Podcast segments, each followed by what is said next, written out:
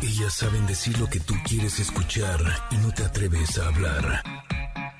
Ingrid y Tamara, en MBS 102.5. Familia hermosa, Connectors, ¿cómo están? Feliz inicio de semana para todos ustedes. El día de hoy, aquí en Ingrid y Tamara, tendremos una interesante plática con la psicóloga Katy Calderón de la Barca, que nos dirá cómo hablar de sexualidad con nuestros niños y adolescentes. Muy interesante. Ah, gran tema, gran tema. Connectors, feliz lunes, buenos días. Oigan, inició la Liga Mexicana de Fútbol y Paco Ánimas nos trae los detalles de la primera jornada y lo más importante del deporte nacional e internacional. Además, anoche se llevó a cabo la 79 novena entrega de los Globos de Oro y Steve de TV nos dirá por qué no hubo ceremonia y los resultados se dieron en Twitter y cuáles fueron. Ajá. Asimismo, tendremos carta de comentarot, pregunta del, del, del, día, retomamos nuestro lunes de viejitas pero bonitas. Ahí tengo varias propuestas, mi querida Janina, ahorita te las paso. Y bueno, bueno, si ustedes también tienen alguna canción de esas viejitas pero bonitas, pues pásennoslas en arroba Ingrid Tamara MBS. Tenemos mucha plática, los tenemos a ustedes, ahí está Ingrid, aquí estoy yo. Somos Ingrid y Tamara en MBS. Comenzamos. Ingrid y Tamara, en MBS 102.5. En las viejitas pero bonitas de este lunes arrancamos con Rescue Me de Madonna para darles la bienvenida a todos ustedes. Gracias por acompañarnos, gracias por sintonizarnos. Nos encanta que esta familia cada vez crece más. Ayer estaba platicando con mi papá y me decía, oye, mijita, en el radio van las cosas muy bien, ¿verdad? Y yo, sí, pa, ¿por qué lo dices? Porque cada vez más personas me dicen que las escuchan. Ándale, señor, muy bien. Y yo, a ver, ¿y quiénes son más personas? Pues hablé el otro día con mi prima Conchita de eh, Tepic y me dijo que las escucha. Hablé el otro día con eh, mi hermana de Oaxaca y me dijo que las escuchan, o sea, pura familia. Bueno, ¿qué, tanta familia tiene tu papá? Muchísima, porque nos tenemos en toda la República Mexicana. Pero me encantó que queremos, mira, que su focus group lo hizo con la familia y como cada vez hay más miembros de la familia que nos escuchan, entonces la familia de Ingrid y Tamara cada vez crece más. Ay, bendito, que, te, que yo también tengo una familia bien grande. Ah, pues dile que nos escuchen para que No, ya están. Ya Suba nuestro rating. mira, mira, mira que este, ahora sí que uno no cacarea el huevo tan seguido, pero, pero habría que hacerlo en este momento. La verdad es que, este, sí, nuestra familia y los que se van sumando como familia que no son consanguinos, cada vez son más y más y más, hay que decirlo y hay que agradecerlo sobre todo.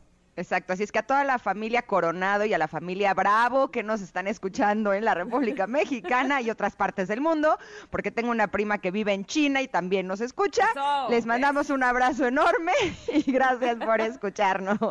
Y por supuesto que también a la gente linda que nos está sintonizando a través del 102.5 aquí en la Ciudad de México, qué gusto que estén con nosotras. Abrazamos con mucho gusto también a Córdoba, que están en FM Globo 102.1, también a Comitán a través de EXA 95.7. Un beso enorme para Mazatlán, que nos están sintonizando en X89.7. Y también qué gusto que Tapachula esté con nosotras a través de EXA 91.5. Y a quienes están en este momento escuchando el podcast, pues también eh, muy buenos días, muy buenas noches, muy buenas tardes o donde quiera que estén. ¿Tú cómo estás, mi querida Tam? Buen día, ¿cómo te fue el fin de semana? Bien, muy bien, muy bien. Ya empezábamos a platicar también fuera del aire, así en el WhatsApp. ¿Cómo te fue, Ingrid? ¿Todo bien? Sí, aquí también todo bien. Bien, la verdad es que este fin de semana fue de los, de los que se descansó, de los que uno se guardó. Ya este, la ola anda muy grande, anda muy amenazante, así es que más vale guardadillos, pero todo muy bien, esperando que ustedes también eh, estén tomando nuevamente medidas. Es importante. Eh, ya hablábamos la semana pasada, dos veces tuvimos dos entrevistas muy, muy importantes con especialistas sobre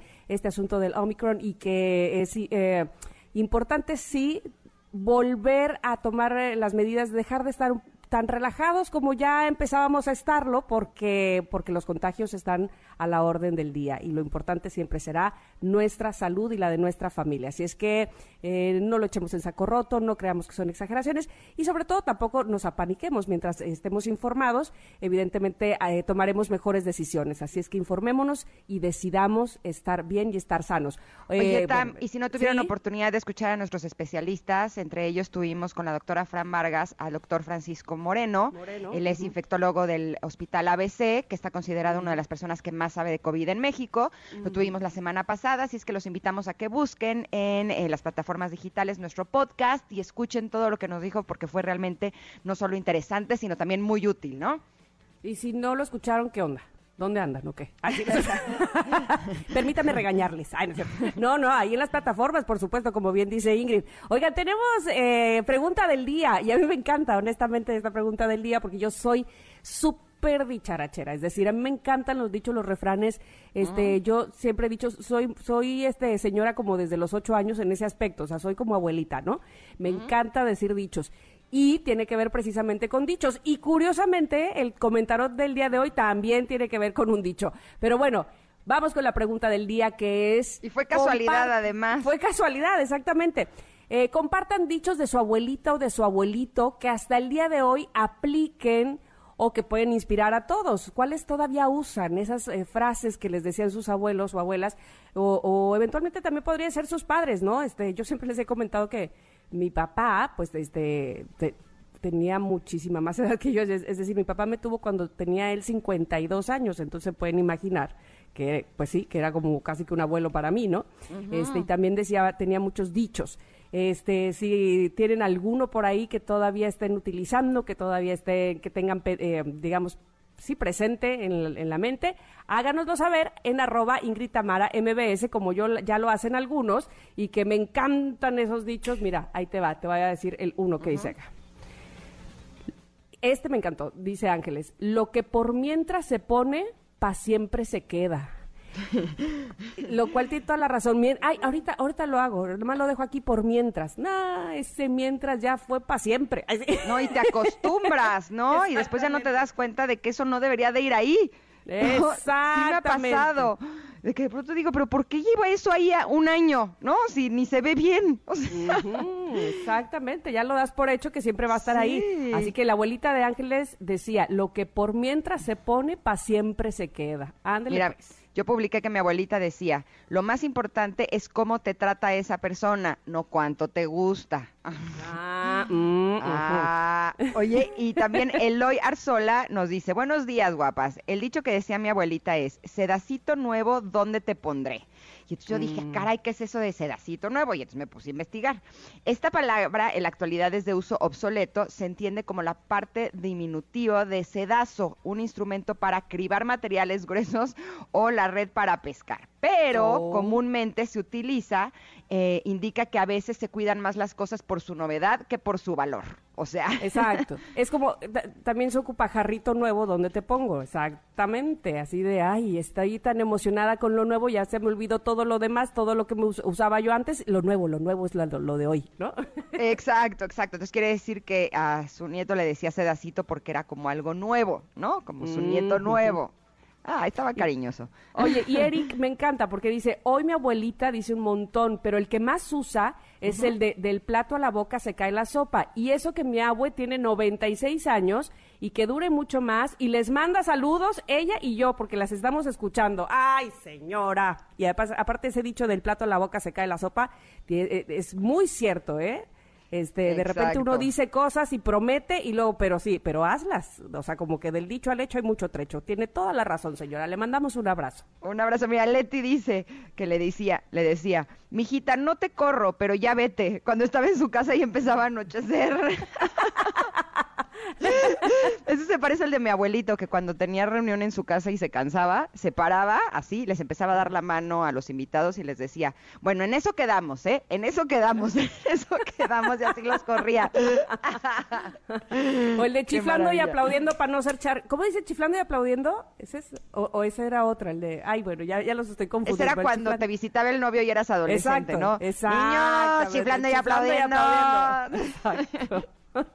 Eso lo decían los papás más que los abuelitos, ¿no? Eso, eso, eso. Grandes sí, dichos. Así es que sigan compartiéndonos eh, cuáles son eh, esas frases que sus abuelitos o sus abuelitas les decían para que las podamos aplicar y nos puedan inspirar a todos. Lo pueden hacer a través de arroba Ingrid Tamara MBS. Nosotros nos vamos a ir a un corte, pero regresamos con el comentario que tiene también que ver con dichos y los dejamos en las viejitas pero bonitas con María de Blondie, una gran canción. Somos Ingrid y Tamara y volvemos en unos minutos aquí al 102.5. de una pausa. Ingrid en MBS 102.5.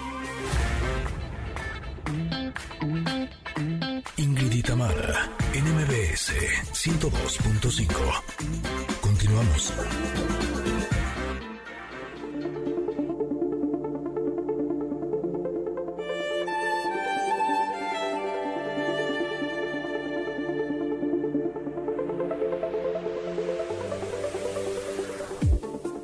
Ah, ya estamos en nuestra sección del comentarot. Qué lástima que no podemos decir el dicho que nos acabas de decir, Janine, porque es muy bueno. Es muy bueno, pero está grosero, está grosero. A ver si luego lo posteamos.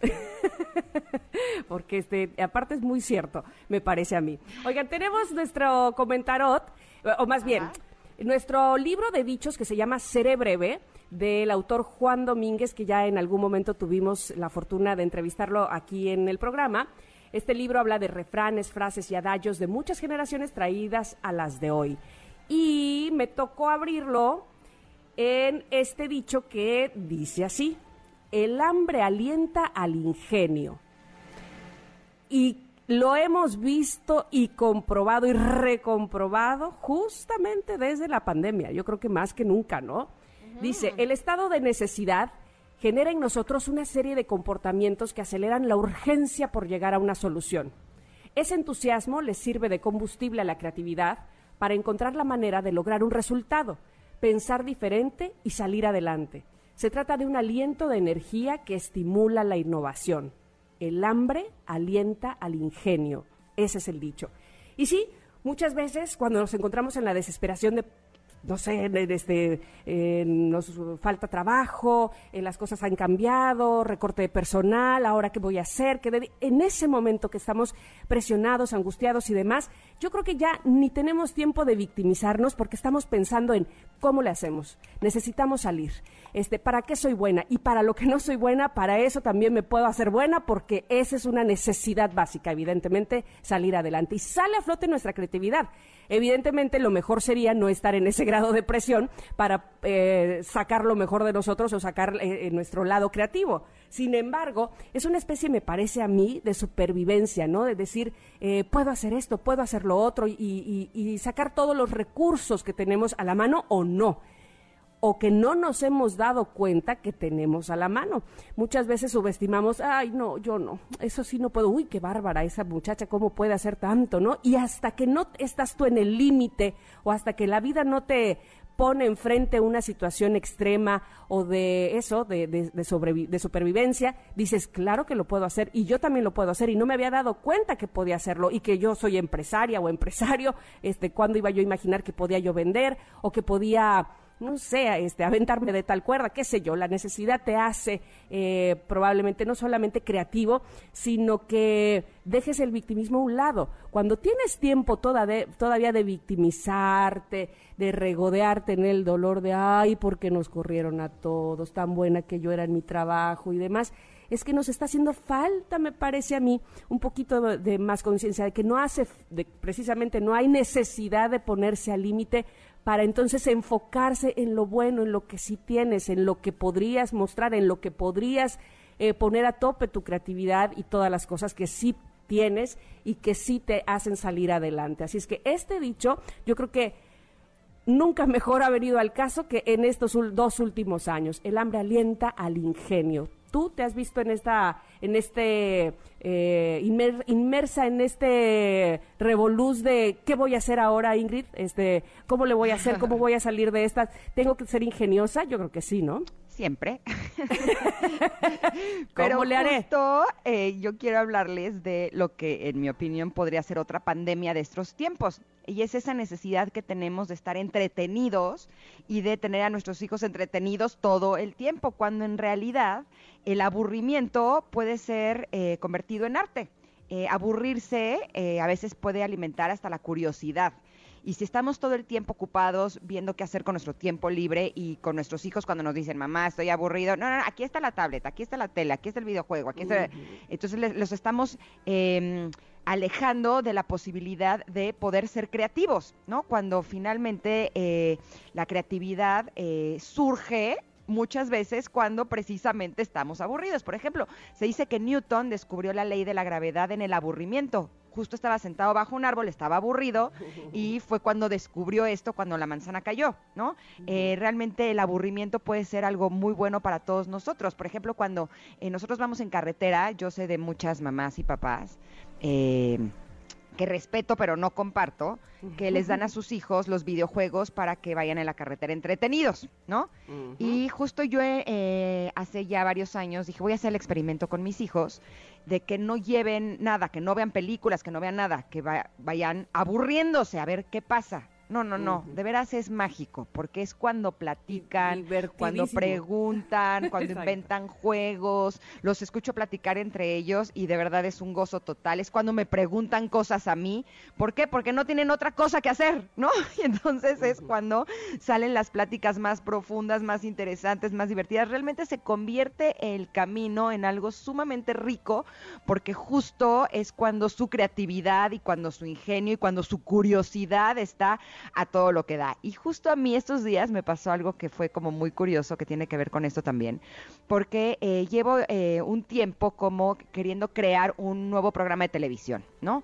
Y decía, me gustaría hacer esto, me gustaría hacer esto, pero faltaba como una ficha que cayera, ¿sabes? Como que decía, es que le, falta como el moño, ¿no? Para que realmente sea algo sumamente atractivo. Y ayer eh, estuve descansando mis hijos chiquitos están con su papá, Emiliano está saliendo de COVID, entonces está encerrado en su cuarto hace 11 días, entonces estaba en casa sola, eh, no tenía tampoco ganas de salir porque estaba cansada, realmente sí quería descansar, pero llegó un momento en que estaba aburrida, ¿no? Por más que escribí, leí, vi la tele, hice como varias cosas, llegó un momento en que dije, estoy como muy aburrida y me puse como a, a pues a crear, ¿no?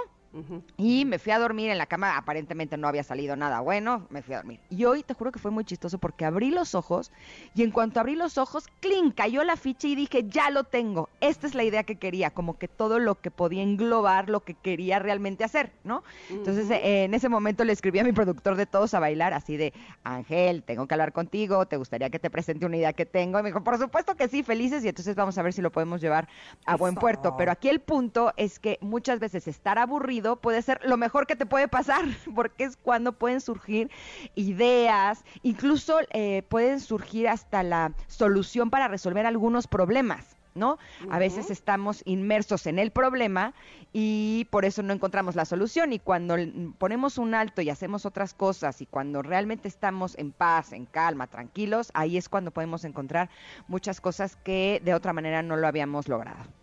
Bueno, pues justamente ahí hay dos, ahora sí que dos eh, vertientes de cómo se puede interpretar este dicho. El hambre alienta al ingenio. Pueden verlo, por supuesto, posteado en arroba MBS, que está en nuestro Twitter. Ahí para ustedes específicamente y exclusivamente para que ustedes, eh, si quieren, eh, pues compartirlo con alguien más, profundizar sobre este dicho. A lo mejor nunca lo habían escuchado antes o a lo mejor digan, pues sí, este, yo tengo mi propia versión, a mí, para mí significa esto o el otro y nos lo hagan saber porque eso lo que nos gusta más de esta sección del comentarot, comentarot, que podamos rebotar ideas y profundizar sobre algún concepto. Ahora bien, antes de que otra cosa suceda, nos vamos a ir a un corte. Eso sí, para todos queda claro que regresando tenemos, por supuesto, más información deportiva, por cierto, con Paco Ánimas. Así es que, por favor, no se vayan, quédense aquí con nosotros. Estamos en el 102.5 de MBS. Somos Ingrid y Tamara. Volvemos.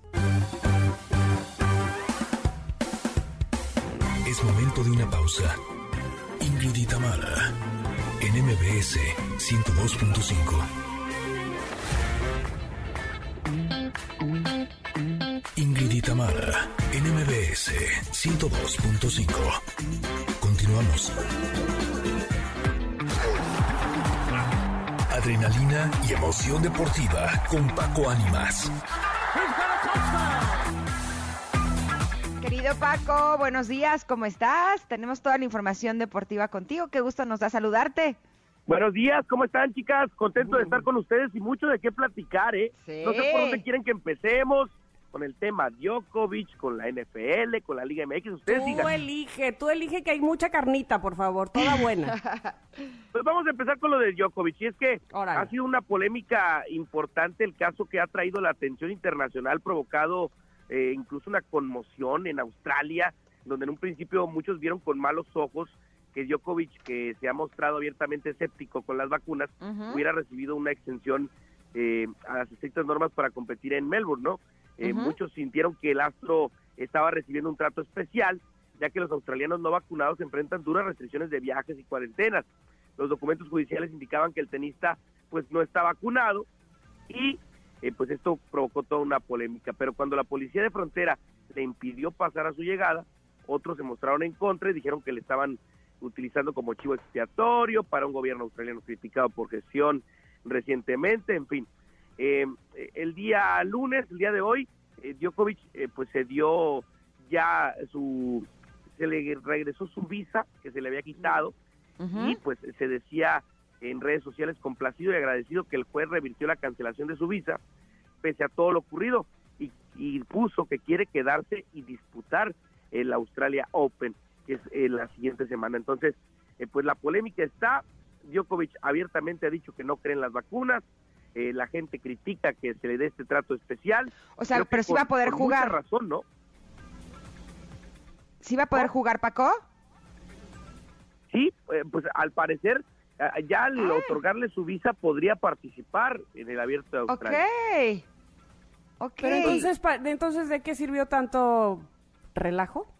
Justo esa es la polémica que existe, porque pues dice, me hicieron todo para que, eh, para que se le castigara y demás, o para que se le hicieran las restricciones, ahora le das la visa y ahora ya podría participar. Y a ver, reglas son reglas en todo caso. Digo, eh, evidentemente a mí también me encantaría que participara el número uno del mundo y demás, pero eh, entonces o, le hicieron perder tiempo o nos jugaron el dedo en la boca o cómo estuvo el rollo. Ahora, bueno, está bien, te la regreso y si juegas. Entonces no entendí nada. es que justo es eso, porque entonces tienes privilegios por ser un atleta destacado y por eso ya eh, puedes no vacunarte ante un país que tiene altas restricciones por el tema sanitario. Ese es el, el, famoso asunto, ¿no? Y, ya son varios los atletas em, en la NFL, hay algunos casos, en la NBA, que no quieren vacunarse y eh, pues que está demostrado que la vacuna ayuda mucho contra el tema del COVID-19, ¿no? Oye, por más que pero... sean escépticos y demás. Pues, Había otra tenista que tampoco la estaban dejando, pero porque ella solo tenía una vacuna, o sea, una dosis de vacuna, ¿no? No, era la Sputnik, ¿no? Que se supone que no que era solamente es una. Ah, ok, ok, ok, ok, entiendo. Ya ven que hay algunas vacunas que no están autorizadas en ciertos países. Ese, es, otro tema, pero bueno, acá el tema de Djokovic es que no tenía la vacuna y pues en Australia dicen, oye, pues para los australianos eh, que no tenemos eh, o que no tienen el cuadro de vacunación, hay muchas restricciones, y por ser atleta vas a entrar como si nada a participar en un torneo eh, porque pues eres destacado. Es la polémica que existe. De momento la actualización es ya tiene su visa, podría permanecer en el país y habrá que esperar para ver si participa o no. Él ya, ya declaró que quiere hacerlo, entonces vamos a estar muy al pendiente de lo que vaya sucediendo en el caso de Novak Ahora, según yo tengo entendido, él le dio COVID hace seis meses, él argumentaba que con eso estaba protegido, entregó su prueba de que eh, no tiene COVID y aparte hizo cuarentena, ¿no? Sí, sí, sí. Él, él mostró ya todos sus argumentos y podría participar en el papel. Entonces, tal parece que al ganar el juicio podrá jugar en Australia. El gobierno lo vuelve a amenazar a cierto punto.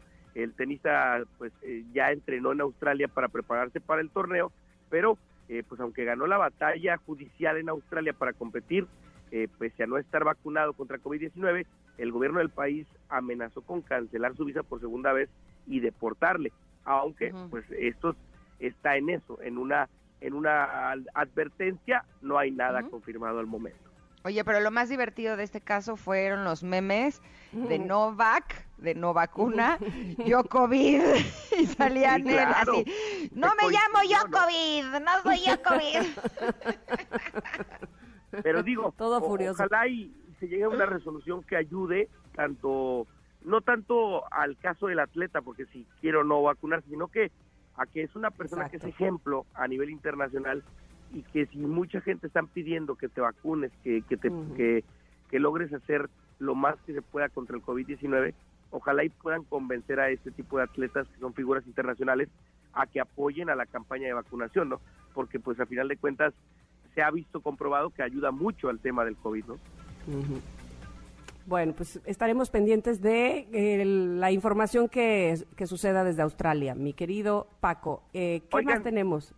Pues la, la temporada más larga de la historia de la NFL ya terminó, 18 semanas de fase regular, llegaron al fin este domingo con mucho dramatismo, ¿eh? No, no, no, no, el partido de ayer en la noche, bueno, no, yo, yo necesitaba ya dormirme y estos no terminaban. tuyo, así. No, no, no, no, no, es que de verdad, Ingrid, o sea, cuando imagínate que, que lo, de los dos equipos, evidentemente el que el que gana pues pasa, ¿no?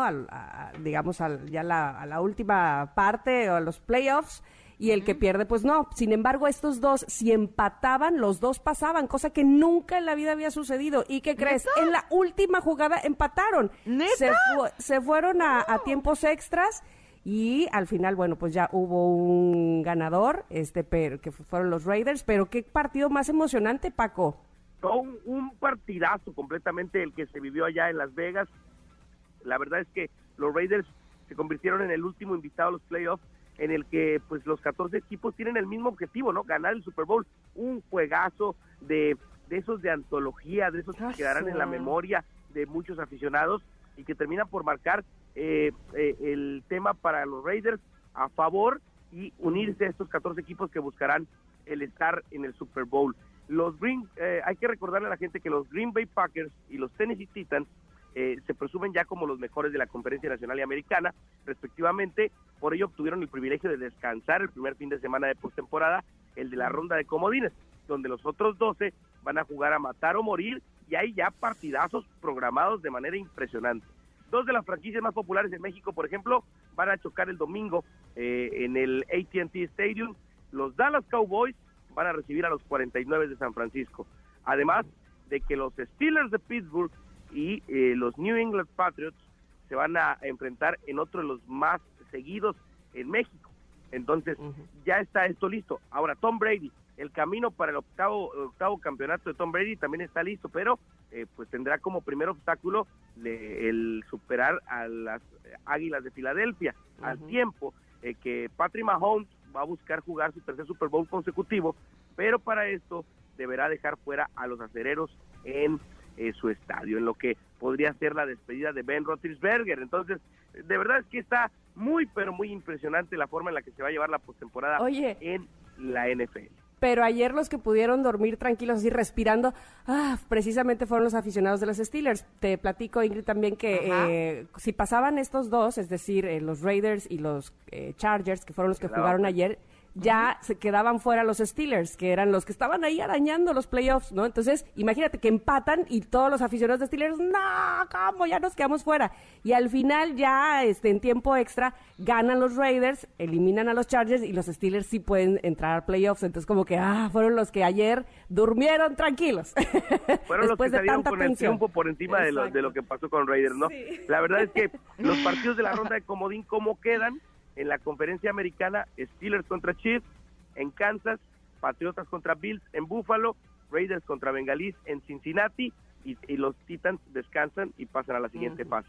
En la conferencia nacional, Eagles contra Bucaneros en Tampa, ahí va a ser en la casa de Brady, los 49 contra los Cowboys en Dallas, Cowboys que tiene el mayor músculo de, aficionados de nuestro país y que pues todo el mundo espera que pueda avanzar, pero les toca un rival súper complicado los Cardinals contra los Rams en Los Ángeles y los Green Bay Packers descansan para la siguiente fecha. Todo esto será el 15 y 16 de enero. Los partidos eh, estarán llevándose a cabo esta fecha para después irse a las rondas divisionales y eh, después a los campeonatos de conferencia para llegar hasta el Super Bowl el próximo 13 de febrero. Oye, Tam, dime una cosa, ¿a ti te gusta la NFL porque le gusta a tu esposo o a tu esposo le gusta porque te gusta a ti? No, no, no, eh, Ernesto jugaba desde chiquitito este fútbol americano, desde los cinco años, iba en pulguitas, creo, no sé, allá en Monterrey, algo así. Y este, cuando, yo, cuando empezamos a ser novios, yo dije, a ver, a ver, a ver, yo no voy a estar sufriendo cada fin de semana. Yo voy a enterarme de qué se trata esto y si me gusta, ya me gustó, ¿no? Y me puse a ver toda la temporada del 2007. Elegí un equipo que ya les he contado más que un equipo, elegí a un coreback que era Peyton Manning y desde ahí me súper enganché. Así es que sí, fue, fue un poco de, de, ambas, digamos, motivada por él, pero de ahí ya yo me seguí. Oye, pero yo no quisiera que se pasara el tiempo y no habláramos del fútbol, mi querido Paco porque también regresó la Liga MX, la Liga MX eh, femenil, regresaron ambas con partidos muy muy buenos. Fíjate que a pesar de que la pandemia golpeó un poco por el tema de los contagios, Hubo grandes partidos este fin de semana. Juárez derrotados por uno a Necaxa, empató el América en cancha del Puebla uno por uno, el equipo de los Rayados empató con Querétaro 0 por 0, la máquina del Cruz Azul ganó 2 por 0 en la cancha de la Azteca y el equipo de Guadalajara sorprendió y ganó 3 por 0 al Mazatlán. Tenían más de un semestre de no ganar 3 por 0 las Chivas, tal parece que el campeonato del Atlas les motivó. Hoy juega Pumas contra Toluca a las 9 de la noche, el día 12 juega Santos contra Tigres por el tema del aplazamiento por COVID y queda pendiente para el 19 de enero el León contra Atlas. El partido que revivirá la final del torneo anterior está pospuesto por el tema de la pretemporada corta que tuvieron estos equipos. Será a las 9 de la noche el próximo 19 de enero. Y en la Liga MX femenil, ya para cerrar con la información deportiva, la jornada también continúa el día de hoy. Ya se jugó Cruz Azul contra la Mazatlán, ganó Cruz Azul visitante avanzando 2 por 1. Pumas 1 contra el León. El equipo de Toluca la de Lolita ya la me pasó.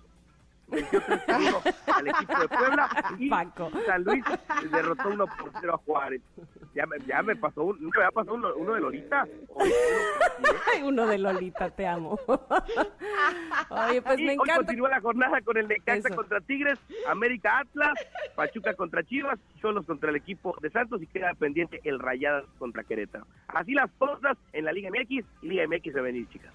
Perfecto, Muchísimas Paquito. gracias. Muchas gracias por la información deportiva. ¿Dónde te encontramos para saber más durante la semana? En arroba Paco Ánimas, en Facebook, Twitter e Instagram, ahí nos encontramos. Ya está. Y, y mira, y mira que tiene actividad en Twitter, ¿eh? Yo ahí también me Sí. entero de muchas cosas. Gracias, Yo Paco. también. Que tengan bonita semana. Igualmente. Bye, bye, igual. Abrazo grande. Vámonos un corte, pero regresamos con Stevie TV que estaremos hablando de los ganadores de los Golden Globes. Me encantan estos premios porque así sé qué ver. Somos Ingrid y. Tamara y volvemos en unos minutos aquí al 102.5. Regresamos. Es momento de una pausa. Ingrid y Tamara, en MBS 102.5. Ingrid y Tamara, en MBS 102.5. Continuamos. Por todos lados, este tema me recuerda a James Bond. ¿No? Pues es sí. como Esta enigmático. es la canción de James Bond. Exactamente, exactamente. Entonces, como el humo, él caminando y qué sé yo. Pero bueno, justamente esta es la canción cantada por eh, Billie Eilish, mejor canción de película por Sin Tiempo para Mo- Morir, precisamente de James Bond, y fue premiada en los Globos de Oro. Y para darnos más detalles de esta premiación que se llevó a cabo el día de ayer y que por primera vez no se transmitió por televisión. Está Stevie de TV, por fortuna, con nosotros para decirnos absolutamente todo. ¿Cómo estás, Stevie? Bienvenido. Yay, muy feliz de empezar la semana con ustedes. Me encantan los lunes cuando estoy con ustedes. Yay, yay, yay, yay. Cuéntanos primero que nada, ¿por qué no pudimos ver los Golden Globes 2022? Muy bien, esta cuestión no tiene que ver con, con COVID porque muchos lo pensaron, va más allá, de hecho es un escándalo muy fuerte de la industria y es que desde hace más de 20 años se, se estuvo diciendo y poco a poco fue creciendo que la gente, los, los, los que dan los premios, que son prensa internacional que radican en Estados Unidos, eh, eran sobornados por los estudios. Es decir, los estudios llegaban y les decían, quiero que mi película gane o esté nominada o tal actor lo metas, y les daban carros, les daban viajes, les daban joyas, les daban dinero. Esto se viene manejando desde hace más de 20 años y la, y la prueba más grande es que el año pasado Emily in Paris estuvo nominada y qué curioso que casi todos los que están eh, ahí- en esta asociación, que es un grupo de periodistas muy limitado, todos se fueron a París a un viaje, una experiencia a Emily in Paris, en un hotel exclusivo, avión privado, con joyas y todo, y de ahí empezaron a decir, es que sí está sucediendo, sí está pasando algo raro, y después se fue descubriendo que los que son prensa, los que están manejando, ni siquiera son extranjeros, son personas de 60 a 70 años, eh, blancos, eh, radicados de Estados Unidos, no hablan otro idioma, no hay latinos, no hay gente afrodescendiente, no hay asiáticos, no hay europeos, mucha gente que trataba de cada año postularse para formar parte, lo rechazaban por cualquier tontería, entonces desde ahí se está diciendo, esto no hay diversidad, esto está manejado de manera vil, y la industria se dio cuenta, la industria que ya no quiere formar parte de pues estas e, estas prácticas de poder y estas prácticas donde no hay pues diversidad, empezaron a rechazarlos, tanto así que Tom Cruise en verano del año pasado, 2021, rechazó sus tres Golden Globes que ha ganado a lo largo de su carrera, dijo, no los quiero, se los regreso. Más lo que acaba de ganar en 2021 dijo, qué vergüenza haberlo ganado. Scar Johansson también se puso en contra. Toda la industria empezó a decir no. La cadena donde los televisaba dijo, nosotros ya no queremos formar parte. Y fue la razón por la que los Golden Globes tuvieron este golpe tan fuerte. Lo que decidieron hacer es quitar a los directivos, cambiar gente, metieron a una directora nueva que viene a traer eh, pues eh, este rollo de inclusión, de, de diversidad y ya metieron a 10 personas. Cada año van a ir metiendo más. De hecho, hay tres latinos y un mexicano, Mario Sekel y un compañero que ya está, forma parte de Mario, te mando un abrazo. Mario Sekel ya forma parte de la, de la, prensa internacional en, Estados Unidos. A qué gusto, o sea, sabemos, que, tú que lo conoces, Tamara, sabemos que es alguien que sí sabe. Dedicadísimo, además. Muy bien, me encanta. Toda la vida, toda la vida dedicado a la industria del entretenimiento. Entonces ahí decimos, hay un avance, pero por el momento todavía la industria no los quiere y por eso decidieron hacer una pues una ceremonia escueta donde solamente estaban los miembros en un salón de, del Hotel Beverly Hilton anunciando los premios y los subían a redes sociales. Fue una cosa rara, jamás me había Pero digamos que estas medidas además tienen que ver con eh, retomar la confianza, ahora sí que de propios y extraños, evidentemente de los actores principalmente y de toda eh, la industria, pero también del público, ¿no? Exactamente, porque también el público, pues después de escuchar todo esto, ya no ya no confiaban. Antes se les llamaban la antesala del Oscar, porque las películas que ganaban aquí después iban a ganar en el Oscar y con el tiempo ya no se confiaba. Hasta los mismos ganadores decían es que ganar ya ni, ni, me beneficia, me perjudica un poco. Y esta es la idea que cada año vaya mejorando, no sabemos si el próximo ya la van a televisar, no sabemos qué es lo que va a pasar, lo que sí es que ayer se llevaron a cabo y yo me enteré por Twitter. Oye, sí, exacto. Eh, ya sé que es muy banal mi comentario, pero yo sí extrañé la alfombra roja. No, pues es parte. La, Me encantan los looks y así. El glamour. Exactamente. Exactamente, porque aparte ya está dictando las tendencias que se van a traer todo el año y, las figuras que van a estar eh, luciendo, brillando. O sea, la, alfombra, por más banal que pueda suceder, es muy importante y es un negocio grandísimo para muchísimas, muchísimas personas. Por eso es necesaria, de cierta manera, y que no la hayamos tenido, pues sí, y también y nos gusta, nos gusta hacer este críticos fashion, aunque no sepamos nada y estemos en sudadera viéndolos, nos encanta decir, ay, se vistió bien feo, nos encanta. no, digo, ¿y ahora cómo me voy a peinar?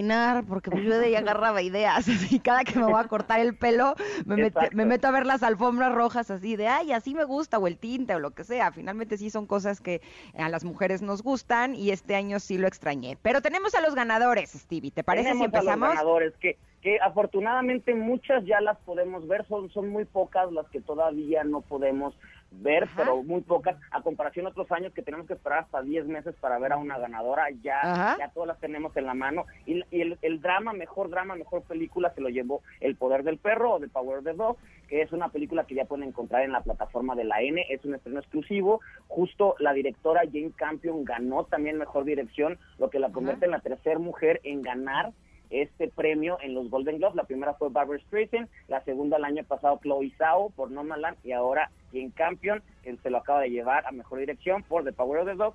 Eh, West Side Story, que aquí habla, hablé mucho de esta película. Oye, espérame nada más, de The Power of the Dog, ¿ya la viste, Stevie? Es que ya, lo intenté y me aburrí. ¿Será que después se pone mejor? Sí, es que, es que justamente es como de Los Daughter, que es que se va se va cociendo poco a poco para que al final llegue a un nivel de tensión. De hecho, la historia eh, principal o de lo que se trata jamás lo ves venir, que es una tensión sexual entre dos personajes que jamás pensaste que iban a tener esa mm. tensión y se va desarrollando hasta llegar a un momento en el que en el que te estás gritando ya que suceda algo, pero que suceda porque estoy muy tenso. Oye, pero si está mejor que King Richard. A mí King Richard me pareció espectacular y esta de verdad yo lo intenté y dije, es que ya me aburrí y terminé apagándole.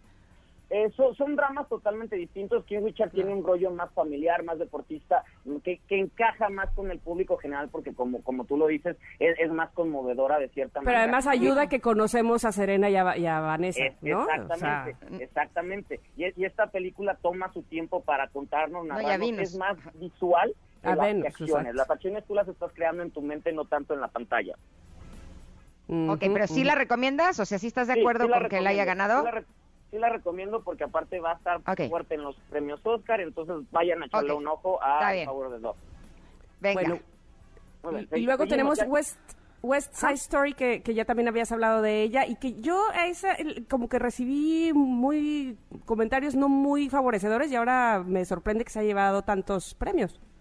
Sí, se llevó tres justamente, mejor mejor película musical o, o, comedia, eh, mejor actriz Rachel Zegler, que es su debut en cine, que les había contado la historia de que ella subió un video en YouTube y este video se convirtió en viral y de ahí la contrataron, pues ya tiene eh, su, su Golden Globe un premio pues importante al final de todo. Y, justamente esta película que no le ha ido nada bien en taquilla, nadie, casi nadie la ha visto, costó más de 100 millones y solo ha recaudado a nivel mundial 40 y ya se está hablando de un gran fracaso, el más, fracaso más grande de Steven Spielberg, pero a pesar de eso es una, un musical que funciona, que es atractivo, que propone, a pesar de que ya existe la versión de los 70, esta película tiene su propia idea, su propia alma para que emocione. Esta está en cines todavía, yo creo que en un mes va a llegar a una de las plataformas de la Casa del Ratón, no sé cuál, si la, si la azul o la que es para adultos, pero va a llegar próximamente. En cines está en algunos, no en muchos, pero sí véala porque la música, la manera en la que es contada, la manera, las actuaciones, Ariana de voz que es el debut también de ella, se llevó el premio, es, es, emocionante. Yo que iba sincero ganas de que, ay, me voy a dormir bien rico, la pasé muy bien viendo West Side Story. Oye, pero dime una cosa, ¿por qué será que es un fracaso si sí está buena? Eh, por, por muchos factores. Uno, pues pandemia, o que la gente está decidiendo, seleccionando más que ver. No, no era como antes de sábado, a ver qué nos encontramos ahora. Es de quiero ver solo Spider-Man y solo a eso voy a ir al cine. No voy a arriesgarme porque, pues ya sabes, este, te puedes contagiar o el miedo, lo que sea. Eso es un factor importante a nivel mundial. Y otro, eh, pues los musicales y sobre todo musicales, eh, cuestiones raciales, porque es una lucha entre italianos contra puertorriqueños todavía no es como algo muy atractivo que la, o que la sociedad quiera ver qué es lo que está sucediendo con las minorías, todavía cuesta trabajo. Entonces yo creo que por ahí va un poco y que también no son nombres famosos, taquilleros, si hubieran puesto, no sé, a un Leonardo DiCaprio hubiera llamado la atención, pero como casi todos son debutantes, tampoco venden todavía en taquilla. Ok, ok. Tenemos eh, mejores actuaciones. ¿A quiénes fueron los premiados? Eh, eh, justamente ya había mencionado esta Ingrid a, Smith, que esta película ya la pueden encontrar. King Richard ya está en la plataforma de la H, la morada, la que acaba de salir. Ya la subieron el viernes, por si no la han visto. Hoy pueden meterse a, a, verla y disfrutar y ver por qué es que ganó, porque realmente hace un trabajo excepcional. Muchos están diciendo que se lo dieron porque la academia o los Golden Globe quieren premiar ya que es afrodescendiente y quieren ver que si hay diversidad. Ya, ya están atacando la razón por la que ganó. Yo creo que sí se lo merecía porque es un cambio físico, corporal, hasta la manera en la que vocaliza y se mueve Will Smith, un actor que conocemos de mucho tiempo. Aquí sí se ve un crecimiento, así que ahí tienen ese premio junto a Nicole Kidman que se lo quitó a Christine Stewart. Justo el miércoles voy a hablar de Spencer que ya se estrena y todos pensábamos que Kristen Stewart se lo iba a llevar y no fue Nicole Kidman interpretando a Lucy Ball en, en la serie Bien de Ricardos, en la serie, perdón, en la película Bien de Ricardos, que está en la plataforma donde puedes hacer compras en línea, en esa en esa plataforma, ahí podemos, ya, ya sé cómo llamarlas a todas, en esa plataforma la puedes encontrar y se estrenó hace tres semanas, no tiene mucho tiempo, por si no la habían escuchado, no sabían nada de ella, ahí pueden encontrar a Nicole Kidman que ya se perfila fuerte para el Oscar. Oye, pero ¿sabes qué estaba viendo? Y creo que tienes razón en esto, eh, Stevie, eh, con respecto a las cuestiones raciales, porque de los nominados, Mahershala Ali de Swan Song, Will Smith de King Richard y Desmond Washington de The Tragedy of Macbeth, eh, los tres son afroamericanos. ¿no? De alguna manera eh, sí hay cierta tendencia y Javier Mardem es latino. Es latino, justamente, o sea, sí, sí hay que, que no hay que, a la, a la vez es Denzel Washington, o sea, son actuaciones poderosas, tal vez sí deberían de estar, pero también está el tal vez de, es porque están buscando diversidad y están buscando que pues que, que vean que son inclusivos, o sea, hay de, hay de dos sabores, pero pero creo que estamos contentos. Tú, Ingrid, que viste la de King Richard, creo que estás satisfecha que haya ganado Will Smith, ¿no? Me encantó la película, pero es que además yo amo el tenis, entonces Ah, pues ya está, eh, tenía, está. tenía todos los elementos para que me fascinara y conocer la historia y sobre todo lo que hizo en la vida real este hombre con estas dos grandes tenistas, la verdad es que sí es admirable. Y cuando una película es inspirado en la vida real, así cuando empiezan los créditos, ya sabes, este está inspirado en la vida real, yo digo, esta me va a gustar porque a mí me gusta ese tipo de cine. Entonces sí, yo sí la recomiendo muchísimo, vale la pena que le echen un ojo porque se me hace que es sumamente inspiradora, ¿no? Perf- Perfecto, y justamente hablando de películas inspiradas, Tic Tic Boom, que está en la plataforma de la N, yo hablé mucho de ella, de hecho la puse en mis favoritas del año pasado, eh, que Andrew Garfield hacía el, el personaje más carismático del mundo, se llevó el Golden Globe a Mejor Actor en Musical, y es que lo que hace interpretando a Jonathan Larson, el creador de Rent, que nunca vio el éxito de Rent porque murió el día que se iba a estrenar. Entonces es una historia súper trágica, pero a la vez la película es muy positiva, es musical, es de lucha por tus sueños, por más de que te digan detente, tú, tú sigue, tú sigue, porque si traes algo ahí es que tienes que contarlo al mundo y, y esto va un poco tic tic boom, que la película desde que atrapa, a mí no me encantan los musicales y esta película desde que empezó me, me, me, me, me, me tuvo ahí, me, me atrapó, me, no me soltó, me emocionó, hay momentos divertidos, hay momentos otros que conmovedores, es, es fantástica y lo que hace Andrew Garfield es impresionante. Yo creo que él, él entre Will Smith y, y Andrew Garfield están para el Oscar, no sé cuál de los dos se lo podrá llevar, pero Andrew Garfield me haría muy feliz si ganara el Oscar, que ayer ganó el Golden Globe. Oye, y mejor serie de televisión, estaba reñidísimo, ¿no? Sí, pero ganó Succession, porque Succession es la mejor, la Ay, sí. mejor de todas. Sí, es la mejor del mundo mundial. Ahora sí ya la terminé de ver las tres temporadas, ¿eh? Eh, muy bien, ¿verdad? Sí. Y la tercera es, es increíble porque ¿Qué? la No, y no, no. dos- y la tercera es llevan a unos niveles y justamente Kendall o Jeremy Strong que se llevó el premio a mejor actor junto a, a quien es su hermana.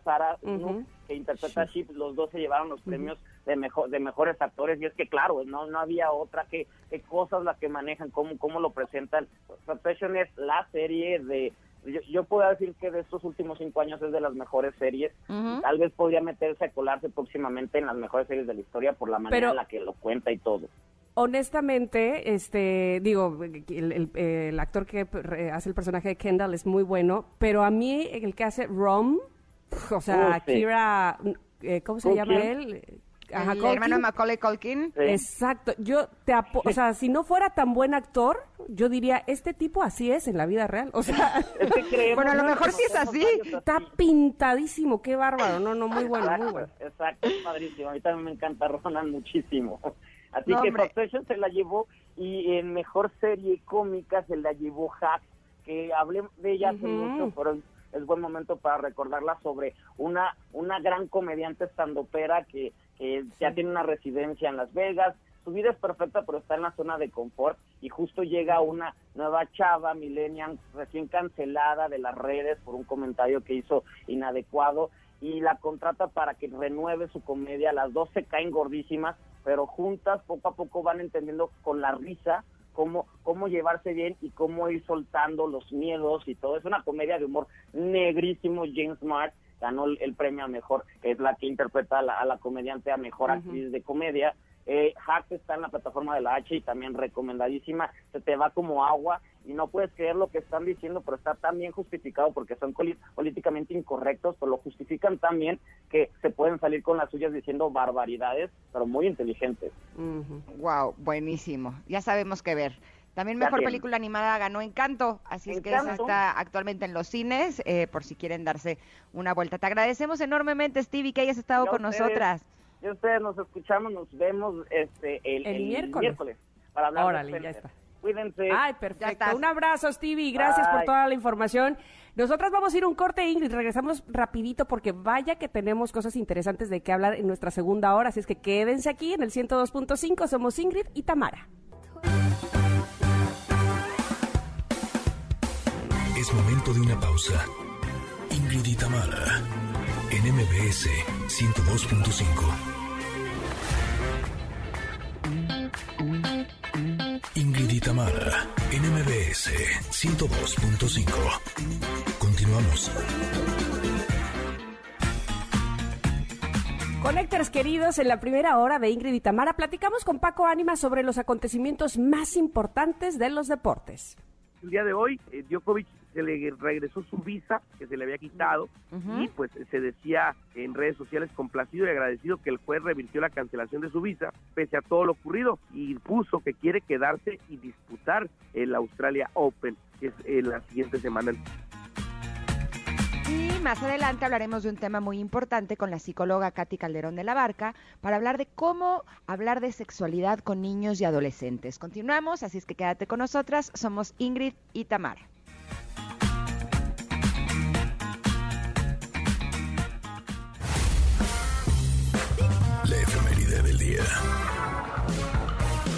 Estamos escuchando, por supuesto, la emblemática voz de David Bowie Let's Dance es esta canción, es su sexto aniversario luctuoso el día de hoy del camaleón del rock, David Bowie, quien murió precisamente un día como hoy, pero de 2016, dos días después de su cumpleaños, el 8 de enero. Bowie vendió alrededor de 136 millones de discos. ¿Qué? Recibió nueve discos de platino. No, hay nomás, hay nomás. Nueve discos de platino, oye, los que se acumulen, ¿eh?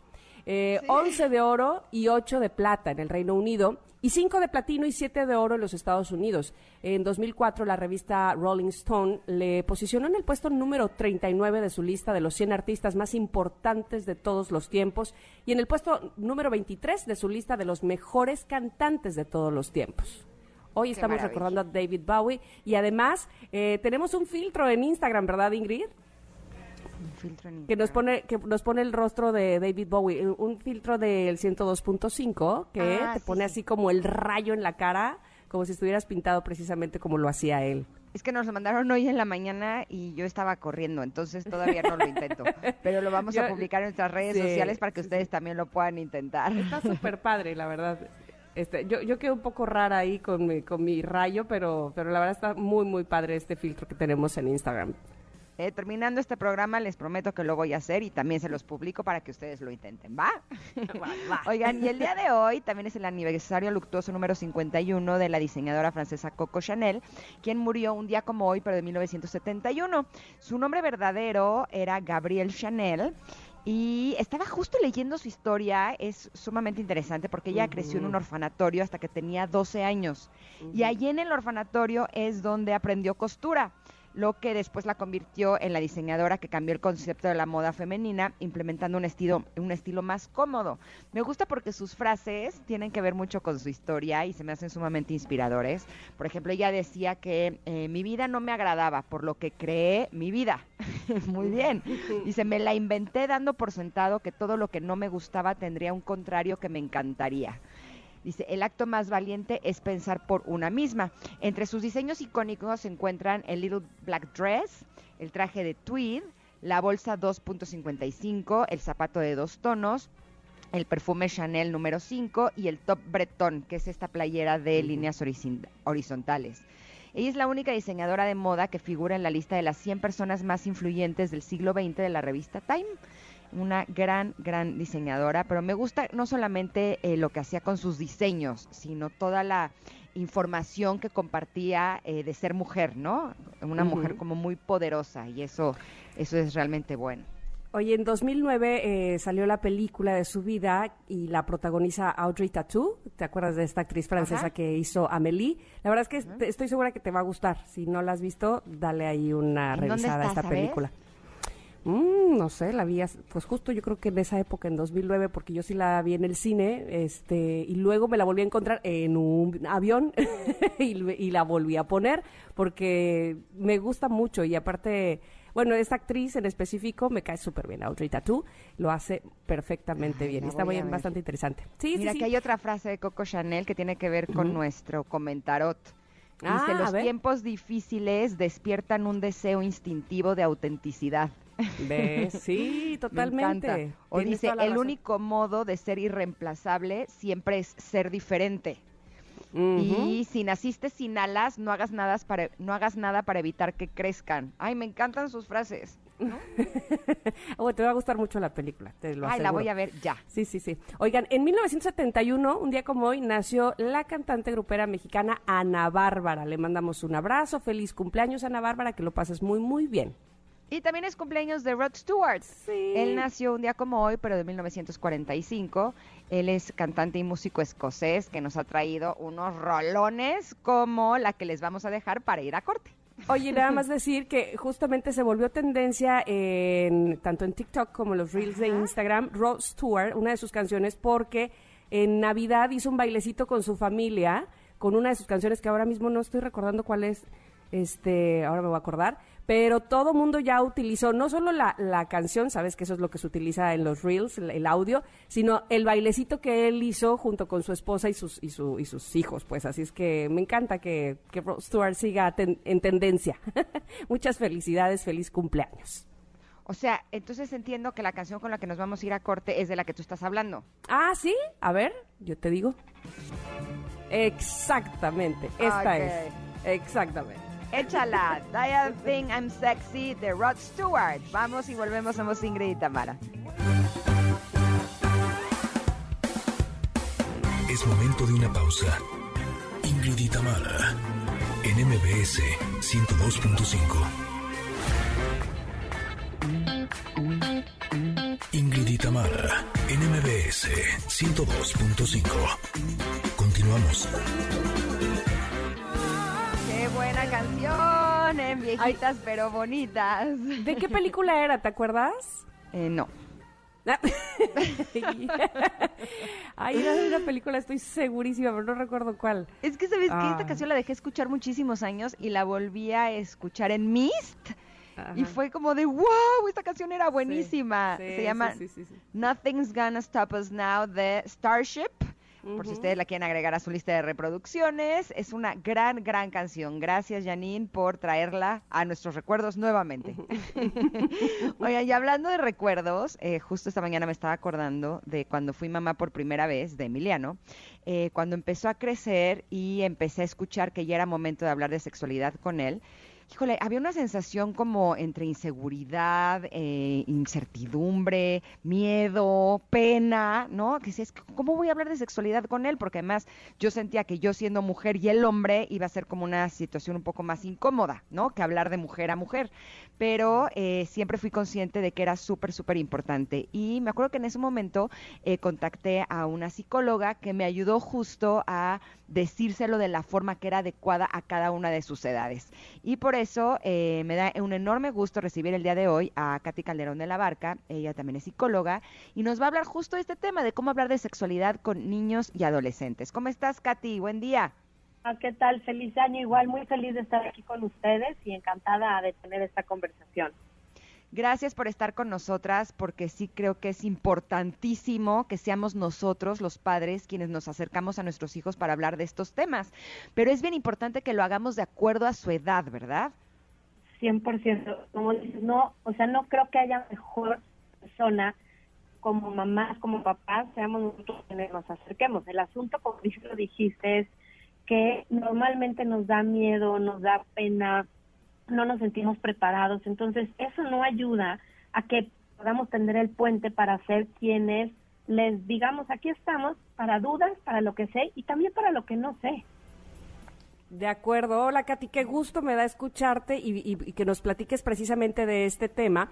Eh, nosotros, los padres de nuestra generación, digamos que tuvimos padres que no se les habló y que no quiero generalizar, pero que muchos de ellos no nos hablaron a nosotros de temas de sexualidad. Hace unos días, de hecho la semana pasada, estábamos hablando precisamente de eh, violación infantil, de abuso sexual infantil y demás. Lo importante que debe ser, evidentemente, o que, que ahora sabemos que es eh, hablarles de sexualidad a nuestros niños. ¿Cómo debemos empezar?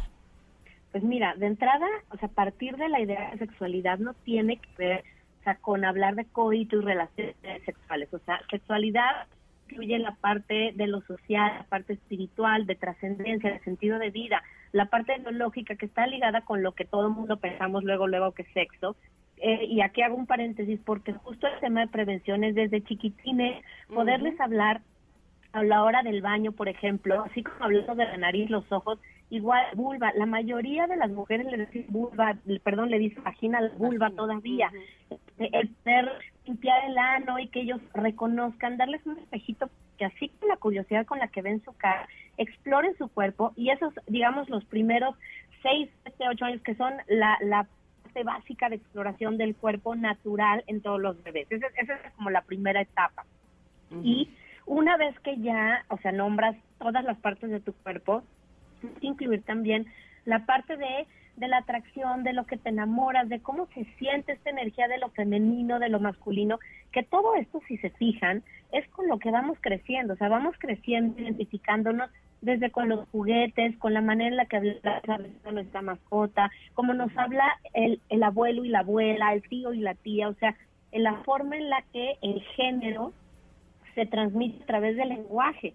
Y obviamente ya cuando llegamos a la parte de, o sea, prepubertad, ahí eh, que estoy hablando de, no sé, tercero de primaria, cuarto de primaria, vienen a veces como inquietudes naturales de, de los niños por curiosidad o a veces porque el vecino, el compañerito, alguien les dijo, oye, ¿sabes qué?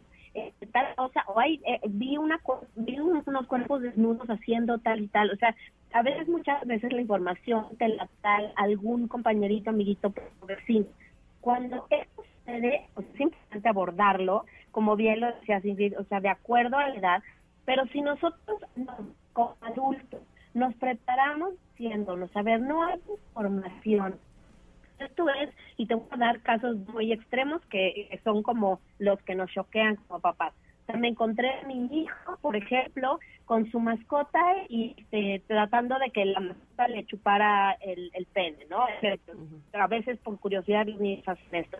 O me encontré a los primitos todos buscándose, revisándose los genitales y este, quién tenía este qué forma y cómo era, entre todos riéndose, entonces bueno, lo regañé, me asusté, y aquí es justo el momento increíble para poder abordar el tema. Pero como bien lo dijiste, primero que nada es, ¿qué me pasó a mí con esto?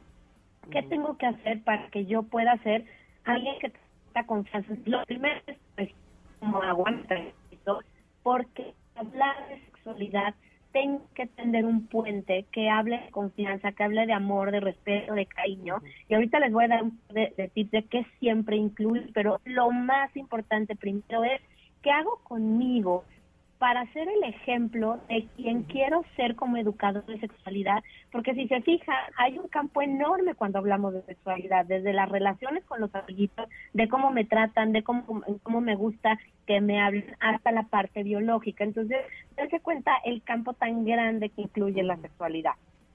Katy, eh, estamos eh, realmente interesadas de poder escuchar más sobre este tema, pero estamos teniendo algunos problemas de señal contigo y se nos está cortando un poco. ¿Te parece bien si vamos un corte para revisar que la señal esté un poco mejor y seguimos platicando? Perfecto, buenísimo.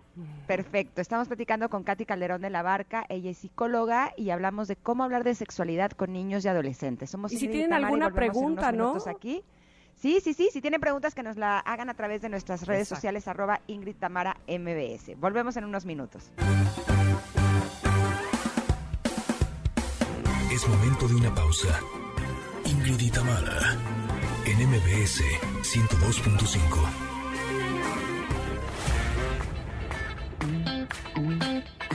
Ingrid y Tamara, en MBS 102.5.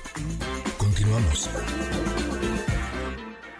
Estamos de regreso y de verdad que me da muchísimo gusto que se hayan quedado con nosotros porque estábamos platicando desde el bloque pasado con la psicóloga Katy Calderón de la Barca de un tema importante realmente, cómo hablar de sexualidad con nuestros niños y adolescentes. Katy, nos, nos decías crear este vínculo de confianza. Cuando ahora los niños eh, pudieran tener, digamos, muy a la mano eh, información que no precisamente es la adecuada, entrar a Internet, eh, evidentemente como también eh, como nos pasaba a nosotros, enterarnos por un amiguito o una amiguita, qué importante estar cerca de ellos, ¿no? Pero porque si te tienen confianza, te lo van a platicar. Si te tienen confianza, y aquí hay dos ingredientes que para mí son básicos en la relación con los hijos, que tienen que ver cercano, no como el amigo, sino como alguien que les da confianza. Entonces, a través, por ejemplo, de la mirada, a través de cómo es tu tono de voz, tu cercanía, o sea, en lugar de quedarte tú alto y el chiquito, o sea, bajarte a su nivel o sentarse, si es adolescente, sentarte con él, tirarte en, su cama para que puedan hablar y ahora sí que contarte porque esto incluye una parte emocional tremenda, la, la sexualidad, como les decía, tiene que ver mucho con las emociones, tiene que ver mucho con las inseguridades, tiene que ver mucho con la comunicación y muchas veces nos da pena decirle a los papás lo que está pasando o que nos estamos sintiendo a veces intimidados, inseguros, desconfiados y si nosotros como papás podemos tener este puente tendido con nuestros hijos, no van a estar buscándolo en las redes sociales, van a estar diciéndonos, oye mamá, ¿por qué esto? ¿Por qué lo otro? Oye papá, eh, tengo una duda de me está pasando esto o me enteré de esto otro y entonces nosotros poder ser quienes abordemos esas dudas. Katy, yo me acuerdo que eh, justo cuando consulté a la psicóloga que Emiliano estaba chiquito, me dijo algo que se me quedó súper grabado y que he estado aplicando con eh, ahora mis, mis otros hijos. Eh, recuerdo que me dijo que muchas veces cuando ellos nos hacen preguntas de sexualidad, nosotros nos soltamos como hilo de media a echarles el choro eterno y que muchas veces eso que nos están preguntando ni siquiera es lo que querían saber, ¿no? y me puso el ejemplo de cuando nos preguntan qué es sexo, ¿no? Y nosotros ya nos echamos el choro eterno y a veces nos estaban preguntando porque lo vieron en algún documento, ¿no? Y es sexo masculino y femenino, tan tan, ¿no? tal cual. Eh, eh, pero, cuando nosotros queremos iniciar la conversación con ellos, ¿con qué tema tú nos sugerirías que lo hagamos? Mira, ahorita me da mucha risa, pero siempre les digo, por ejemplo, a mis adolescentes con el cubrebocas, tal cual les digo, sea, tú, por ejemplo, no, no serías capaz de tener relaciones de manera responsable porque ve cómo traes el cubrebocas, o sea, el condón ya se tuviera zafado, ya se tuviera roto, ya, o sea, ¿con qué, ¿a qué me refiero con esto? Que, que el día a día te da la oportunidad de hablar de sexualidad en, en todos los aspectos. Les mencionaba hace ratito que hay la parte biológica, la parte psicológica que tiene que ver con la identidad de género, con este, con, con quien nos enamoramos, la parte social de cómo expresamos el ser mujer y hombre, la parte espiritual de trascendencia, o sea, todo esto, si se fijan, ligado a la sexualidad, nos da una oportunidad de hablar como si, por ejemplo, habláramos de algún deporte. Cuando tú hablas de algún deporte, hablas de lo divertido, los preparas con clases, los preparas eh, platicándoles acerca de cómo va a ser la experiencia.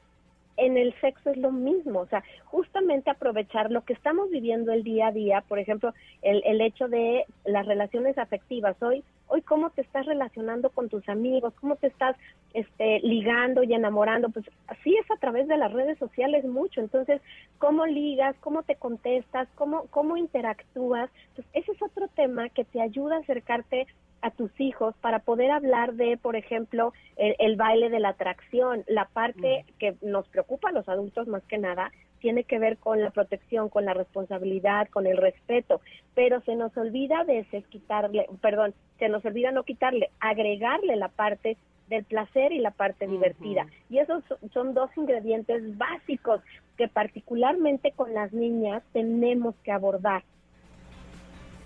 De acuerdo, porque estamos muy eh, acostumbradas a que, uy, no, este, no, no, no, hablemos de sentir rico, ¿no? Este, no hablemos de merecimientos, no hablemos, y, evidentemente, pues ese, es, ese sería, sería un camino además falso.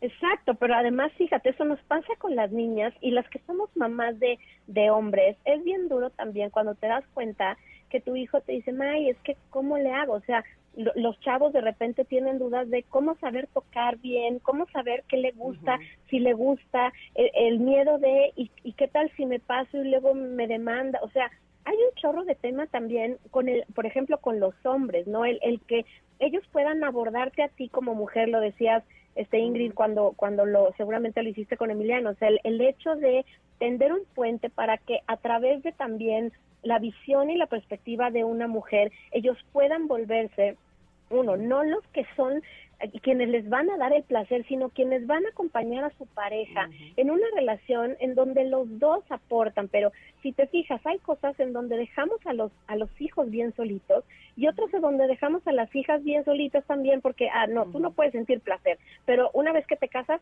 siente todo el placer del mundo, ¿no? Y de repente vemos tantas mujeres con anorgasmia, tantas mujeres con temas de no poder sentir su, su, ahora sí que es su sexualidad plena. Y todo esto viene porque, no, como bien lo dijeron, o sea, nadie nos enseñó a hablar de sexualidad y por eso necesitamos prepararnos para poder ser quienes los vayamos guiando y a lo mejor no ser las especialistas que hablemos, pero sí acercarlos a los espacios seguros y, y quiero regresar al punto que decías, Ingrid, de cuando vienen estas preguntas, siempre es recomendable contestar con una misma pregunta. Oye, mamá, ¿para qué para qué es un condón? Eh, un condón, mi amor, cuéntame en dónde lo escuchaste para que te pueda dar más feedback. O sea, ¿cómo, ¿cómo retroalimento? Primero dame el contexto, porque hay mucho acerca del tema para poder saber cómo lo aterrizo contigo. Y por otro lado, si me asusté mucho, como les decía, toma aire, respira, ve por agua y dile, vente, vamos a platicar o déjame buscar la mejor respuesta. Ahora, en mi experiencia como mamá de tres hombres, eh, me he dado cuenta que eh, si bien cuando son chiquitos es importante que hablemos eh, de sus partes privadas, como les decimos, por su nombre, ¿no? Mis hijos, los chiquitos le dicen nepe en lugar de pene, por ejemplo, ¿no? y entonces sí creo que es importante que también las niñas sepan que se llama vulva, ¿no? Y que cada cosa tiene un nombre. Pero sí creo que llega un momento en donde, eh, si bien estuvimos sembrando a lo largo de su infancia, teniendo esta comunicación cercana con ellos para que nos hagan las preguntas y las dudas que tengan, eh, sí creo que es importante que eh, a cierta edad hablemos con ellos sobre la protección que es importante que tengan, no solamente para prevenir embarazos a corta edad, sino también para prevenir enfermedades sexuales. ¿A qué edad tú recomendarías, Katy, que empecemos a hablar de estos temas y que el acercamiento sea por parte de nosotros hacia nuestros hijos? Mira, de, o sea, siempre alrededor, digamos, de, los 9, 10 años, que es cuando empieza ya la, la pubertad, estar, eh, digamos, pendiente de las inquietudes de ellos. Ahora, como viene justo el tema de eh, la regla, digamos, de, tener el periodo y de probablemente en los hombres, obviamente también las, las erecciones, perdón, los sueños húmedos, este, la eyaculación, justo empezar a hablar de, de lo que va a venir en su cuerpo, de cómo es un cuerpo sano, de cuáles son estas señales y más adelante, generalmente en quinto y sexto de primaria, o sea, alrededor de estos grados, generalmente sí ya es recomendable en sexto sí o sí ya tuvimos que tener una conversación de cómo cuidarnos y ahorita justo la pandemia nos ha ayudado a ver todo el tema del lavado de manos y como les decía, el uso del cubrebocas, el decirles, fíjense, la salud y el cuidarnos para poder salir, divertirnos, tiene que ver justo con cómo usamos ciertos elementos, en este caso el cubrebocas. Bueno, cuando seamos más grandes o cuando sean más grandes, el tema, por ejemplo, de la prevención, del uso correcto del condón. El condón puede parecer, bueno, sí, sí es para los hombres, hay condón femenino, que no a veces todas las mujeres les encanta, pero que sí tengo que enseñarles a mis hijos, pues tanto al hombre como a la mujer, el uso del condón correcto. Cómo se pone, cómo, ahora sí, cómo es, darles a que un poco exploren, jueguen, lo sientan. Y esto, en, ahora sí que pues desde los 9, 10 años, porque es un material que aquí, desde un poco la curiosidad y la risa, van a hacer preguntas, a lo mejor mucho más inocentes, pero eso da pie a que cuando lleguen a secundaria ellos tengan mayor, o sea, ahora sí que capacidad de hacerte más preguntas, de decirte, ay, ma, ¿te acuerdas cuando pasó esto? Y ya en secundaria sí o sí, fíjate, más o menos a los 15 años están teniendo relaciones, este, en promedio. Entonces, para los 15 años ya tendríamos que haber hablado de de anticoncepción, pero no solamente como dices, anticoncepción, sino también del cuidado de cómo prevenimos alguna infección. El tema, además de la limpieza, o sea, el decirles, por ejemplo, todo este eh, eh, cuidado de las manos, de la limpieza, es lo mismo en una relación sexual. Y la limpieza tiene que ver también, por ejemplo, con los espacios de comunicación limpia el poder tener una relación, así como con tus amigas, de cuidar los secretos, de no estar ventilando, lo mismo es con las manos, o sea, cuidar el espacio para proteger al otro. Entonces, si te fijas, hablamos de los conceptos de protección, de cuidado, de respeto, de cariño, pero no solamente en lo parte biológico, sino también en el tema de las relaciones, porque la parte que más les pega también en, en los adolescentes son los afectos la parte afectiva de cómo lo cuidamos y va de la mano porque tú este ahí tengo yo en, en, mi página tengo una checklist de cómo por ejemplo ayudar a los hijos a sentirse preparados para tener relaciones, ¿no? Entonces, es, es algo que puedes hablar con ellos desde antes, o sea, años, tres, cuatro, cinco años antes. ¿Por qué? Porque son cosas que te ayudan a que ellos se sientan preparados, por ejemplo, o sea, cosas básicas como tú podrías tener dinero para comprar tu condón, podrías atreverte a ir a escoger cuál condón es el que comprarías, por ejemplo, ¿no? Si no trae condón, ¿cómo le harías? Le preguntarías. Y entonces, si por alguna razón se queda el condón atorado, ¿qué harían? O sea, ¿a dónde, qué, es lo que harían? ¿Le llamarían a alguien, irían al hospital? O sea, ¿qué harías? ¿Te lo dejarías? Porque qué pena no le puedo decir. Y entonces, si te fijas, son muchos temas que son conversaciones que al tener con ellos, ahora sí que se hace una plática muy rica, pero también los llevas a lugares donde no se imaginan que pueden estar. Entonces, fíjate cómo hay, hay muchos lados a donde puedes ir brincando y, y, generando conversación que además les enseña que el vínculo contigo es de confianza para poder hablar del tema. De acuerdísimo. Fíjate, en, mi experiencia, eh, mi hija tiene 11 años, desde el año pasado estuvimos hablando ya precisamente del tema, y la primer pregunta que ella me hizo fue, mamá, ¿por qué yo tendría que saber esto a esta edad si todavía no tengo un interés por tener eh, relaciones sexuales, ni siquiera novio, me, decía ella, ¿no? Y entonces, eh, a mí me parece que informar a partir de, no, no de, generarles miedo, ¿no? De, y entonces si no vas a tener enfermedades, vamos, sino a partir de que ellas o ellos, ellas y ellos tengan herramientas, información que les ayude precisamente, como me parece que, has dicho perfectamente, a generar más preguntas, a, tener más, eh, no solamente confianza contigo en poderlas disipar, sino además eh, en saber que son que van a pasar por estos eh, episodios de cuestionamientos, de dudas, de manera natural, ¿no? Precisamente por su edad y que pueden externarlos. Tal cual, y además algo que es importante, justo tú, o sea, tu hija te lo dice así, ¿no? Como, ay, May, ¿por qué?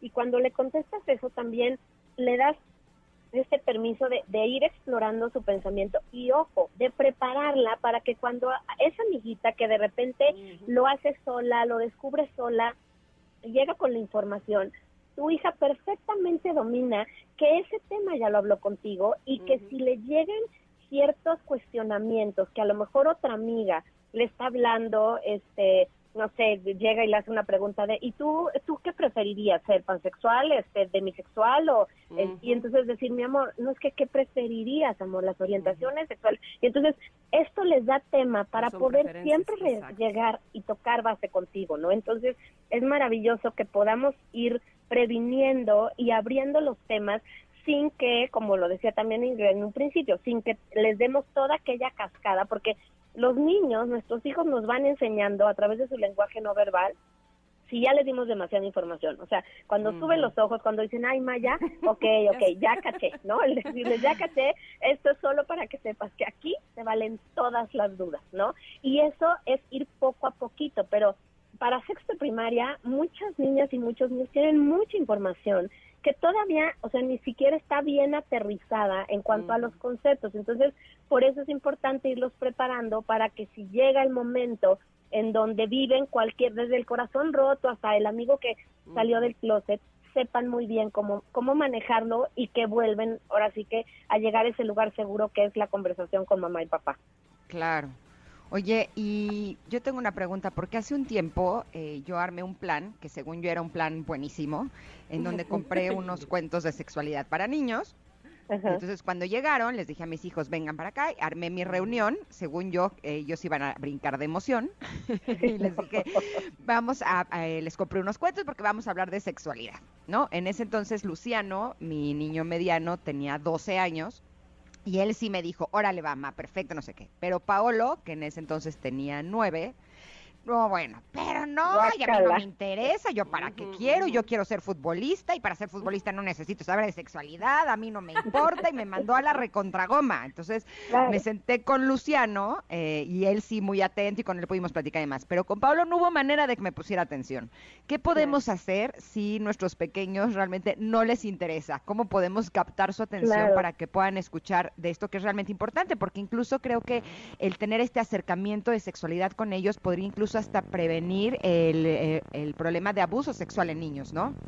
Claro, mira, es súper importante lo que mencionas. De hecho, cuando hacemos este talleres de sexualidad, yo siempre empiezo diciéndoles a los papás, o sea, quiero que ubiquen del 1 al 5 qué nivel de curiosidad sexual tiene su hijo, porque tenemos el 5 de curioso y tenemos el 1, o sea, este pensador como mucho más metido en su mundo, en el que realmente no hay esta inquietud y que si nosotros buscamos ser esa mamá o ese papá que le informa y le informa, eh, de verdad nos mandan al diablo. Entonces, primero que nada es detectar qué tan curioso está mi hijo, para que de acuerdo al nivel de curiosidad, hay con unos que tenemos desde kinder que estar dando información, acompañando, acompañando. y hay otros, como bien dices del caso de tu este, que dice, mamá, básicamente no me molestes. Ahí, por ejemplo, el abordaje como mucho más científico, es, es lo recomendable. Pero por eso es importante reconocer quién es cada uno de nuestros hijos para saber de qué manera ir abordando el tema porque como sabemos no este cada cada uno puede tener una personalidad diferente y saber que entonces aquí lo abordo de manera más puntual tipo Discovery Channel y aquí lo abordo, bueno, con todo como si fuera el café de, de, las tías, o sea, con lujo de detalle porque este va a ir a buscar absolutamente en todos los libros que tenga a su alcance. Y ahí es donde también le vamos dando, de acuerdo a la personalidad, a cada uno la respuesta que va necesitando. Pero si no le interesa, ¿no hay problema? Mira, si no le interesa, yo lo que le diré es básicamente hay cosas que por cuidado, por higiene o por cultura tienes que saber, amor. Entonces, si no es el momento, tú dime, pero tenemos que platicar, o sea, porque para mí es una de las cosas básicas, así como cuando este, vas a hacer algún deporte que tengas el equipo adecuado, lo mismo acá, así como si para el fútbol te compraría los tacos y te compré y te llevaría con el entrenador, lo mismo es eso, es parte de tu desarrollo, amor. Entonces, ¿qué, qué es lo que abordas? Bueno, este, lo, lo básico que él tiene que saber en cuanto al hombre, en cuanto a la mujer y a las etapas del desarrollo. Pero definitivamente sí es una conversación que tenemos que tener, amor. O sea, es básico y es cultura general que sí o sí vas a vivir. Okay. Además, bueno, no sé, este, me parece que muchas veces el ritmo lo va marcando su generación o su grupo escolar, ¿no? Sí, sí la personalidad mucho, o sea, porque hay niños de verdad que los ves 100%, como te digo, este pensamiento de, ok, ya me diste la información básica, ¿dónde quieres que busque lo demás?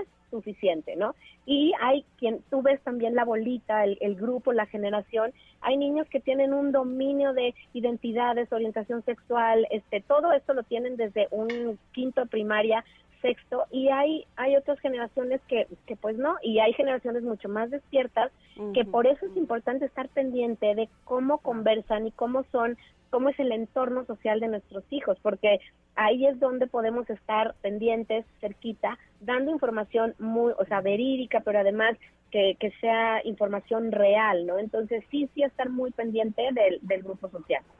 Sí, sobre todo porque si no, la información que reciben puede ser de niños de su misma edad, que no siempre va a ser la información adecuada, ¿no? Cuántos miedos o terrores o incluso el recibir información que no es adecuada a tu edad hemos recibido por parte de chavos, primos, amigos, hermanos, ¿no? Entonces sí creo que es bien importante que los padres estemos bien atentos y que nos acerquemos nosotros con iniciativa para darles la información que sea puntual, que sea la adecuada y que sea real.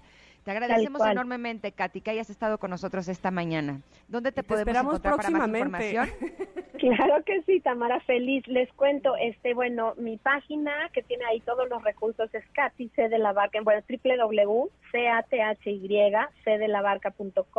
y en Instagram este igual me encuentran, bueno, en todas las plataformas igual Katy C de la Barca y ahí hay información pues de todo tipo de sexualidad y hay justo un curso para adolescentes en línea en la página que les puede dar muchos tips de cómo hablar de sexualidad. Así que, ah, y por cierto, el próximo martes a las 8 de la noche, martes 18 a las 8 de la noche, vamos a hacer un live justo de cómo hablar de sexualidad con los hijos para que ah, quien necesite más tips, ahí puede estar. Perfecto, buenísimo. Katy, te agradecemos muchísimo, te esperamos próximamente. Un abrazo. Cuídese igualmente, hasta luego, bye. Bueno, pues listo, vamos a ir a un corte. De verdad que sigan a Katy en sus redes sociales. El, otro día yo les decía, este, pude checar eh, cómo habla de, de, la adolescencia, pero desde un punto de, vista neuronal. Es importantísimo lo que sucede en el cerebro de un niño puberto o adolescente y entenderlo así, ella lo explica perfectamente bien. En fin, espero que les haya gustado. y si no... porque hay muchas problemáticas que podemos tener con nuestros hijos y a veces son pequeños tips o pequeñas cositas que podemos cambiar y que pueden eh, hacer no solamente que nuestra relación con ellos sea mucho más agradable, sino que también su relación de ellos con ellos mismos y con los demás eh, sea desde otro lugar. Así es que estar informados con respecto a la crianza de nuestros hijos siempre va a ser algo que eh, nos va a ayudar muchísimo como familia, ¿no? De acuerdísimo. Bueno, pues hay, que ir a un corte. Regresamos. Yo estoy también, estamos recibiendo sus mensajes a la respuesta, a la pregunta del día, sus respuestas a los dichos que les decían sus abuelitas y sus abuelitos. Por favor, están buenísimos. Ojalá que nos dé tiempo eh, de poder leerlos al aire. Por lo pronto, un corte y volvemos al 102.5. Somos Ingrid y Tamara. Es momento de una pausa. Ingrid y Tamara en MBS 102.5.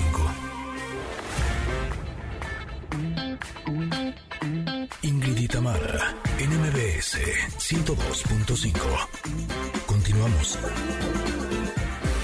Ingrid y Tamara tienen buenas noticias. Exactamente, en el último bocadito de este programa les tenemos las TikTok Awards 2022. Resulta que TikTok es la aplicación de videos cortos más utilizada en la actualidad y recientemente anunció que realizará los TikTok Awards 2022, el cual será un evento exclusivo que busca reconocer el talento y premiar a los mejores creadores de contenido que se encuentran en la plataforma. Ah, qué bien. Bueno, en esta edición las categorías de nominación son las siguientes. Música, entretenimiento, fashion, deportes, comedia, gaming y también foodies, entre otras. El evento será transmitido a través de la cuenta de TikTok en español el próximo 13 de enero a las 20 horas. Los creadores de contenido nominados son los siguientes.